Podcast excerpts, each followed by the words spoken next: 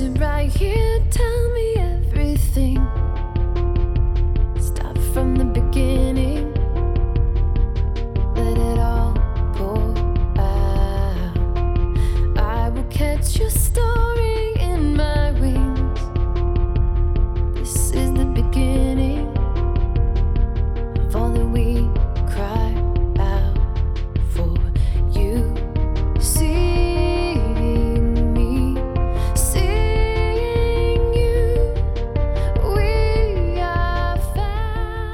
Welcome to Tea Time, a cup of loving kindness. I'm Maddie, your host of the show and a loving kindness fairy. I'm excited for my co host today. They're my nephews, Hayden and Jackson, and they're going to help me out by sharing stories of loving kindness and helping to illustrate the power that comes from sharing these stories of loving kindness with each other. It- it's like being in line at Starbucks and someone in front of you pays for your coffee or tea.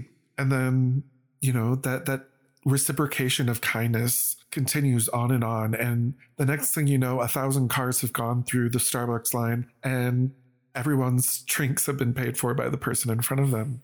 And that that shows you how our humanity our, our nervous systems really communicate through the communication of kindness and violence and when we set our intentions to communicate through kindness and reciprocate that kindness, it's contagious. And it's really what offers hope to people. It creates experiences of hope through our nervous system. It is a physiological and a neurological aspect of ourselves when we are compassionate with each other, when we understand one another, when we create those spaces of belonging.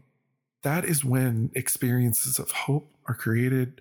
That's when all of us can start to see that there is a brighter tomorrow, that maybe these struggles that we're in today are not going to be there tomorrow. And if they are there tomorrow, we have people by our side that are going to take care of us and we're going to take care of them. And we're going to walk through the fire together. We're going to walk out of the fire and we're going to walk each other safely home. So thank you so much, Hayden and Jackson, for being here, for being willing to just be vulnerable and sharing your stories of what creates an experience for you through loving kindness.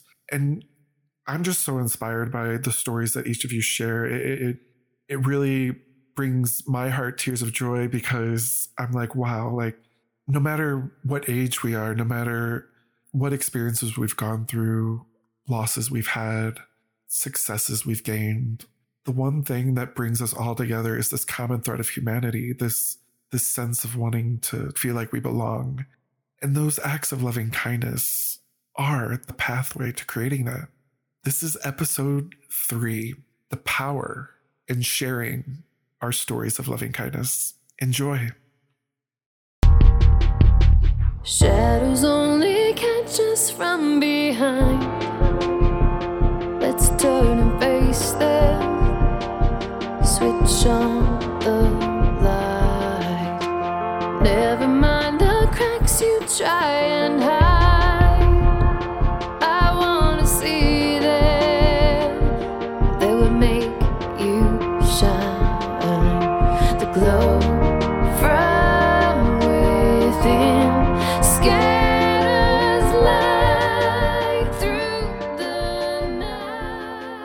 There was a moment whenever Abel was really nice. He's a really funny guy. He always makes me feel happy.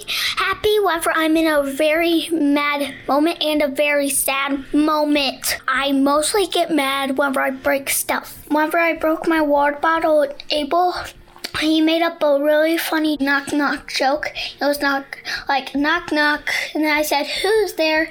And then he said, "Bear who?" Then he said bear, and then I said bear who? Bear. And then I started to laugh and laugh and laugh and laugh.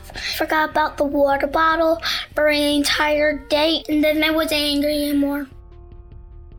There was a moment where Chase was really kind to me. He would let me play tag with him, and he was my very best friend.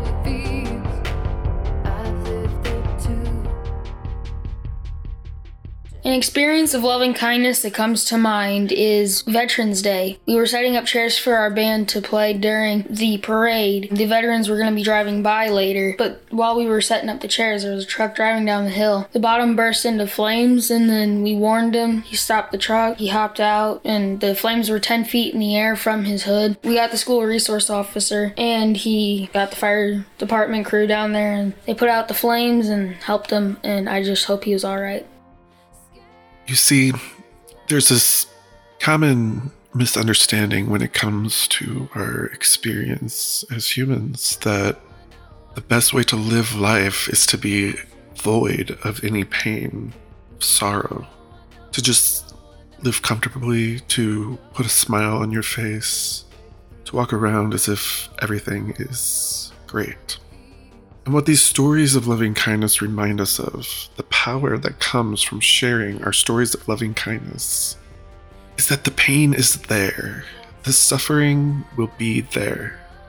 However, what changes that, what creates the magic as we move through that, comes from our shared existence as humans. You know, as Jackson was sharing about Abel and Chase, those moments created an experience for him that made him feel loved, that he belonged, that he had a friend, that a friend made him laugh when he was in those mad moments and those sad moments, and that he could forget about the water bottle that he smashed or broke for the rest of the day because his friend told him this really funny knock knock joke. It's those people in our lives that reach out that hand when we fall, when we scrape our knee, when we're crying, and they're there. They're just there, you know? Just by their presence, it makes the pain a little bit easier to, to get through, to, to stand back up on our feet, to walk again, to move through whatever challenges we may be facing in our lives. And so, like in Hayden's story, there's these very serendipitous moments and magical moments that come to our experience when we see something that is a crisis, a something that someone is hurting really, really bad or could be hurting really, really bad. And that's what happened in, in the story Hayden shared. And because of the presence, because of Hayden and, and his friends' willingness to extend loving kindness, they were able to get this guy some help before it got really, really bad. Together, in our common thread of humanity, that's where our strength lies.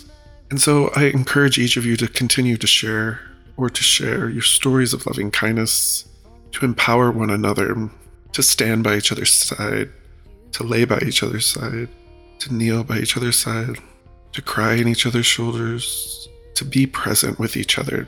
Because the pain, the suffering, it's just a part of reality.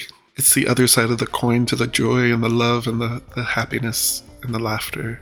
But those two sides of the coin exist simultaneously, and one without the other isn't the human experience. Thank you, every single one of you, for being here.